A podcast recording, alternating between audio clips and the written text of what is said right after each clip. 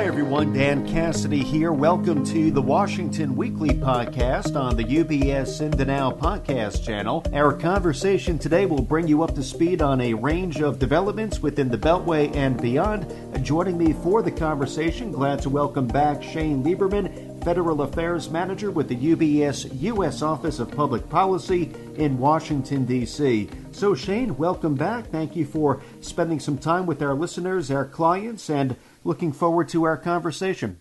Thanks, Dan. Good to be with you as always, and hope you're doing well. Likewise. Thank you, Shane. So I know there's a lot to catch up on from when we last spoke, so maybe we can begin with the Supreme Court. We did see this week some headlines surrounding Associate Justice Stephen Breyer. He did announce his intentions for retirement. I know there was some back and forth with respect to the clarification on that, but there's a lot to unpack with this. Do we know a timeline as to when Associate Justice Breyer will vacate the bench and the commencement process for nomination confirmation? And just to add on, in these early days, are there any potential nominees being discussed or considered? Yeah, obviously, this is um, a big development and will uh, take up a lot of the oxygen in D.C. for the coming weeks and months. But you're right, there was a little back and forth, and then officially, you know, uh, Justice Breyer uh, presented President Biden with his resignation letter and, and joined President Biden for um, the announcement at the White House. Um, in his letter, he says that he's going to, you know, fulfill his duties for the remainder of the court session, which is usually uh, wraps up business uh, at the end of June or maybe early July. And but he also threw in the caveat that you know um, he assumes that by then his successor will have been nominated and confirmed. So you know he left the door open uh, to the possibility of continuing service um, when the new court term uh, starts in October, should you know no one actually um, uh, be confirmed to fulfill his seat. Uh, so you know, I think this much leeway allows the time for someone to be nominated, which President Biden has said it's his intention to nominate someone by uh, the end of February and then confirm. You know, traditionally um, that process is you know, once someone's nominated, they make the rounds on Capitol Hill, meet with a few dozen uh, senators to, you know, get uh, acquainted with them. Then they have uh, hearings, which, you know, can last, you know, just a short period of time or could last, you know, um, uh, oh, days or weeks. So, you know, I think what we're looking for is um, the Biden administration looking to have someone nominated by the end of February, uh, hearings in March, and, you know, passed by uh, nom- uh, excuse me, confirmed by uh, Memorial Day or so. And that person would be then ready to take the bench when Justice Breyer steps down. Um, there is a list that is, you know, being uh, followed for potential successors to Justice Breyer. You know, President Biden, of course, has stated that he wants to nominate an African American African American woman. Um, you know, the the list flowing about there are about ten names or so, but there are kind of three preferential candidates, or we'll say leading candidates, top contenders. Um, and you know, the the number one name on that list is uh, Judge uh, Brown Jackson. She is on the uh, U.S. Court of Appeals in D.C. Um, and this is a, a prominent um, court circuit that that often has justices be elevated to the Supreme Court. Um, you know, I think there are other justices, judges to keep an eye on, like uh, um, Justice Judge Juliana Michelle Childs. She's from South Carolina, and so she has the backing of uh, House uh, Whip uh, Clyburn, who was very instrumental in in um, President Biden eventually becoming president. You know, he kind of helped revive the uh, campaign. So, you know, him pushing for Judge uh, Juliana Michelle Childs actually means something. But you know, this is a fluid process, as as you know.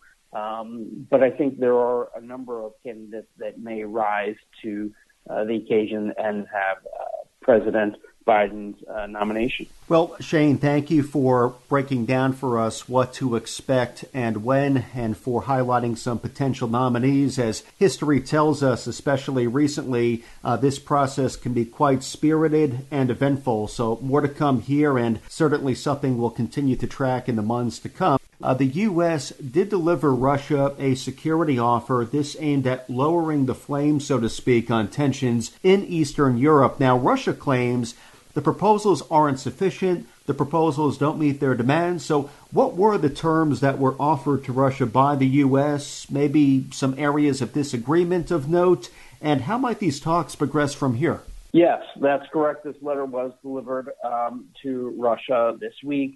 You know, I think it's important to keep in mind that, you know, this um, letter proposal from um, the Biden administration was not, you know, crafted overnight. It actually was a response that took uh, several weeks to craft. So, you know, you can't expect Russia to just um, reply uh, in the next day. So, you know, there is some time and thought that goes into these things. You know, the exact details of what's in this document uh, is not being released, but you know, we do know that you know the U.S. is reiterating um, that it's going to reject the Kremlin's uh, demands that uh, NATO not be expanded. Um, and you've already seen the Russians, you know, kind of say, you know, we're not agreeing on that major issue, but maybe we can find some agreement on secondary issues. So I think this is um, a healthy step in the process and is going to lead to further conversations uh, between our two countries, and most notably the, the conversations between uh, Secretary of State Blinken and uh, uh, Russian uh, Foreign Minister Lavrov. You know, um, I think what you're seeing is that you know the, the U.S. trying to um, you know, ha- have an open line of communication, but not give into demands or uh, uh, by Russia. You know, the um, NATO allies are, are trying to stick together here. You know, you do actually see a little bit of a break between uh, the U.S. and Ukraine right now. I think Ukraine is a little bit concerned that you know, uh, the U.S.'s language is too combative and will lead to Russia um, uh, having a combative uh, posture. Um, so there are a lot of dimensions to this going on, and and as you and I, Dan, uh, repeatedly say, this will be one that will continue to follow uh, for the coming weeks. We did hear from a media outlet at the White House basically saying that an invasion would be a virtual certainty. That might have been walked back a bit. Any clarity on that statement? Yeah, no, I think, you know, that's part of the back and forth uh, between Ukraine and, and the U.S. right now is that is that a little too strong of wording. Um, I think you're you're seeing the the um, uh, Russians, you know, as they continue to have a buildup, they are keep stating that they are, do not intend to um, invade Ukraine. So, you know, I, I think you know there is a point where you have to uh, try and say, well, if, if you're having all these troops, what what's the purpose? And you know, they'll say Russia will say security. So there is a back and forth going on there. Absolutely. Thank you, Shane, for the added insights there, and we'll see how this story progresses into the weekend and into next week. Maybe we can come back stateside now. There have been some reports recently that both the White House as well as congressional Democrats, they're picking up the pieces of Build Back Better and maybe mapping out some alternative approaches to furthering select initiatives within uh, the original proposal. So, anything on this front you've been hearing, Shane? Yeah, no, I think a lot of backroom conversations, and you're seeing, you know, some people speak out a little bit publicly, but they're not giving out great details because, you know, no one wants to get ahead of themselves here. You know, um, House Leader uh, Hoyer, um, Democrat from Maryland, you know, he has uh, said this week that he thinks they'll be able to reach um, a deal, uh, you know, soon. Um, Joe Manchin, who is the one that really uh, put the brakes on this uh, back in, in December, um, has started talking just a little bit this week, you know, saying I, I think he, he thinks they can come to an agreement on the climate issues. I think that's something that there's a misunderstanding about is that Joe Manchin does not oppose all the climate initiatives in this bill. Um, he has heartburn about specific issues within the climate proposal, but he's not overall opposed to the entire uh, uh, uh, constellation of climate proposals. So I think what you're going to see in the coming days and weeks is a narrowing down of what he is comfortable with um, on the climate front and then also kind of where is that balancing point of you know, how much is too much. Uh, that is one of his larger concerns about too much spending, especially um, in this environment of inflation. Thank you, Shane. So, certainly more to come here, but thank you for providing some insights as far as what you've been hearing and what might come down the pike. All right, so maybe one other topic we can hit on before we close out for this week, and we're staying up on Capitol Hill for this. We have been hearing about a bipartisan push out of the Senate to combat foreign censorship actions, uh, these aimed against U.S. companies within the tech and internet spaces. Now, what has sparked this effort, this bipartisan effort? What is being proposed and even considered to address this issue? Yeah, so you're right. This is a bipartisan effort. It's not, um, you know, uh, unanimous between Republicans and Democrats. There is some uh, objection to it, but overall it is bipartisan. So this is the American Innovation and Choice Online Act, which uh, passed the Senate Judiciary Committee uh, by 16 to 6 vote. Um, you know, the aim of this bill is to prevent Amazon, Facebook, and other large tech companies from boosting their own products and services on their rival, uh, over their rivals. Um, and this is kind of it's, it's interesting because a, every lawmaker you probably talk to really thinks that there should be some level of regulation kind of in this uh, world where you know a lot of tech uh, is devoid of regulation. So this is kind of maybe the first easy step for Congress to come together and pass regulations targeting um, these tech giants and the influence of um, these tech giants. So you know I think this um, has some momentum, but you know what could uh, really stop it from moving forward is the larger part fight between uh, not just Republicans and Democrats, but within each party there are you know, are a variety of views of how far uh, they want to go uh, on the regulation of tech companies. If they keep it kind of simple and confined to this uh, space, I think they could pass something this year.